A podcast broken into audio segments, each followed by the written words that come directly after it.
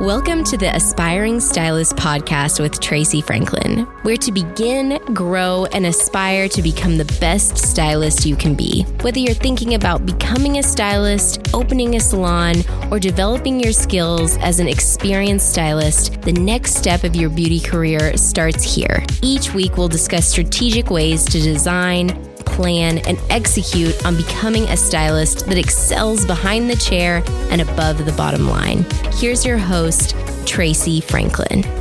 So, I want to share a little bit about my personal experiences with price adjustments in my career. Was I scared to raise my prices? I was so scared to raise my prices, like paralyzed with fear. I mean, at that time, I wasn't even sure if I was good enough to be charging what I was, much less going up on my prices. Some of the things that kept me from raising my prices were I had no system to go by. When I did raise my prices, it was always based on necessity or emotion. I raised my prices when my rent went up or when it had been a while since I had done it last. I raised my prices when I needed to purchase something for the salon.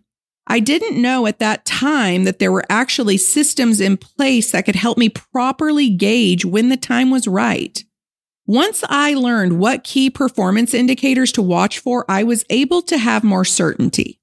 It felt so much more rewarding to know that when I did give myself a raise, I was doing it for a job well done. I did it because I set goals and I achieved them. When I got a raise because I earned it, that was definitely something that hit different. So, what happened when I raised my prices? I mean, all that fear around raising my prices, and you want to know what happened when I actually did it? Nothing. All my clients that I assumed would leave stayed, and so many of them stayed time and time again. With each price increase, so many of them stayed. You see, when you take this business seriously, clients take you seriously too. You're charging more, but that won't run them off because you're worth it. They know it, and you need to know it too. Okay, so let's discuss the factors that influence the pricing of services in the beauty industry. Well, lots of things factor in, like the cost to perform the services. All products are not created equal, but that shouldn't stop you from offering your guests the quality that they deserve. Where you live has a huge impact on pricing. I mean, salons in California and New York are definitely going to charge more than salons in Tennessee and Iowa. What type of environment you are performing your services in has a huge impact. Luxury costs more, so high end salons charge more to provide the plush atmosphere and amenities that some other salons don't offer. And of course, experience plays a part. A newer, less experienced stylist will always be at a lower price point than a veteran stylist. That doesn't mean they're not good, it just means they're not as experienced. No matter where you live or how long you've been doing hair, you have to keep your eye on inflation. When the prices of the products that you use or sell go up, you have to go up too, because if you don't, over time, you will be making less money for the same exact work. So the numbers will tell you what emotion won't. So let's discuss the numbers. Early on, there are three key performance indicators that you need to keep your eye on. You need to maintain a pre book average of 75% or higher per 12 week period. You also need to maintain a retail average of 15% or higher, meaning that for every $100 in services you do, $15 in retail products need to be sold. We also need to consider your availability, supply and demand. If you're booked on average 85% of your available schedule, then you are in high demand and you need to raise your prices. I like to look at averages because in this industry, no two weeks are the same. Your biggest week ever could be followed up by a week full of no shows and cancellations. So we have to keep our eye on the bigger picture. I went four years one time without raising my prices, and these metrics saved me. The following year, I raised my prices four times. Every 12 weeks, I hit these goals and went up 10%. I took the emotion out of it and I just read the data. Sure, I lost a few clients that year, but the increase made up for it, and I was able to clear space for new clients and new opportunities.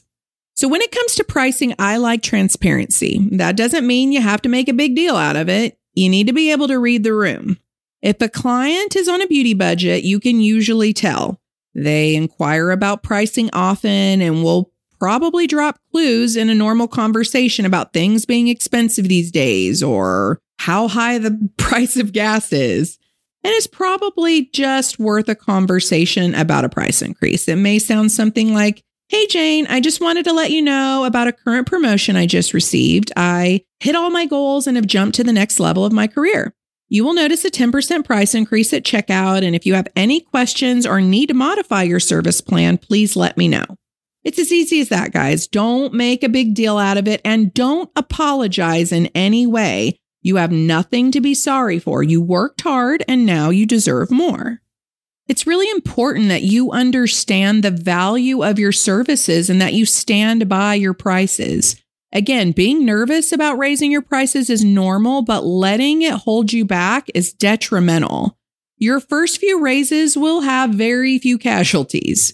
Early on, you're more affordable, and a few dollars here and there isn't a big deal to most clients. But as you progress, a few more dollars turns into a few more, and sadly, you won't be in everyone's price range anymore. And that is okay. I'd like to say everyone will be gracious about it, but from time to time, you may receive some negative feedback. Stay strong and confident and express the understanding, and then recommend another stylist in the salon that is in their budget. We've discussed everything from inflations to what numbers to look at and how often to look at them. And now you know what to do. Thank you for joining us on this episode of the Aspiring Stylist Podcast with Tracey Franklin. If you enjoyed listening and you want to hear more, make sure you subscribe on Apple Podcasts, Spotify, or wherever you find your podcasts. The Aspiring Stylist Podcast with Tracey Franklin is a Morgan Franklin production. Today's episode was written and produced by Morgan Franklin, editing and post production by Mike Franklin. Want to find out more about Tracey and the Aspiring Barber and Beauty Academy? Go to aspirebarberandbeauty.com.